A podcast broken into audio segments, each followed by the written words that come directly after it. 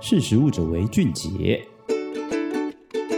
嗨，大家好，欢迎收听《识食物者为俊杰》，我是十月。今天想要跟大家分享的内容跟标签有关。其实大家在出门买蔬果或者是任何食品的时候，第一个注意的一定是品相嘛。可能我今天想要买的是苹果，或者是橘子，或者是食品的饼干，或者是包装饮料等等。那第二个步骤可能就会去确认价格。那价格通常可能会显示在货架陈列上面的标示，或者是说产品上面本身也有标示。像这种产品上面的标签签呢，最近就是因为大家都在谈论减塑，或者是包装材料要减少，其实标签也是包装材料很重要的一环。法国就于二零二二年一月正式实施对于塑胶包装的禁令，那它主要的范围是先落在零售超市的蔬果包装上面。目前有三十多种不同的水果受到这样子的禁令管辖，包含可能番茄啊、马铃薯啊，或者是蔬果等等。但是很多人就会觉得说，好，那如果你今天没有塑胶，袋包装，或是你没有其他包装的话，我是不是在比如说采购之后，我是不是可能都要自备环保袋，或者是说这个蔬果可以放多久，我没有办法靠标示来判断等等。那其实标示除了有效期限以外，其实也有一些很重要的，比如说包含你的责任厂商啊，或者是营养标示啊等等。如果放在食品上面的话，也会有这些相关的资讯可以提供参考。所以目前因为禁止使用塑料袋，所以变成说，那我们这些标签到底要贴在哪里？如果直接贴在食品上面的话，好像在消费者的眼里也会觉得那个东西很奇怪，因为它接触的那个胶的那个层面未必是可以食用或者是安心，那就是另外一个问题。所以目前就有厂商想到替代方案，其实是可以用镭射标签的方式。所谓镭射标签，其实大家可以去试想，我们可能水果的皮其实是很少会去做食用，比如说奇异果皮或者苹果皮，一般大家在处理的时候都会把外面那层皮削掉。那皮并不是主要，比如说蔬果拿来食用的时候，它并不是一个主要的本体，大家都还是会选择吃里面的果肉。所以目前的食品厂商可能会觉得说，诶，镭射标签也许是一个很好的解决方案。但其实早在二零一三年的时候，欧盟就已经允许镭射标签可以使用在新鲜蔬果上。当初二零一三年的目的其实就是为了要减少标签纸的使用，再来就是，嗯，你少了这个原材料，其实碳足迹也可以减少等等。那可能会有消费者担心说，如果你使用镭射标签，是不是会会对于蔬果的品质有所影响？那目前的科学证实是，其实只是在蔬果的果皮上做镭射的动作，它其实是一个非常温和的处理方式，并不会对于蔬果品质造成影响。所以在嗯食用的时候，如果真的担心的话，你可以把那个镭射光处理过后的地方直接去除掉，或者是说其实直接食用它都不会对于人体造成危害。那大家可能会好奇说，减塑绝对不是只有食品领域需要减塑，其实法国下定决心要做这个减塑革命，它被誉为说是全球目前最具有影响力的活动。主要的原因是不包含食用的蔬果等等，禁用的范围还包含书籍或者是刊物都不能使用塑胶包膜，甚至是快餐店的儿童餐也不能使用免费的玩具，因为这类玩具通常都是硬质的塑胶去打磨制造而成的。那除此之外，其实法国政府有积极在公共的场合引进一些饮水机，希望可以借此减少大家去购买瓶装水的消费习惯。那目前法国政府对这样子的减塑目标是定定在每年至少要减少十亿件的塑胶垃圾。但是这样强硬的政策对于人民原有的消费习惯或者是使用习惯可能会造成一部分的影响。所以不少的法国人民众其实是认为说，要成功的转换还是必须要靠长时间的训练以及人们去习惯这样子新的生活形态，才有可能达到成功减塑目标。这就是今天想要跟大家分享的内容。如果大家对于今天的内容有兴趣的话，其实可以上实力的官网搜寻相关的关键字，包含比如说镭射标章或者是法国减塑等等，都可以搜到相关的一些资讯。那其实关于包装，我们还有很多其他，比如说比较新颖技术的介绍，或者是减塑有哪些企业正在加入这样子的行列等等，也都可以在官网搜寻到相关的文章。那我们今天就先分享到这里，我们是十月，我们下次见，拜拜。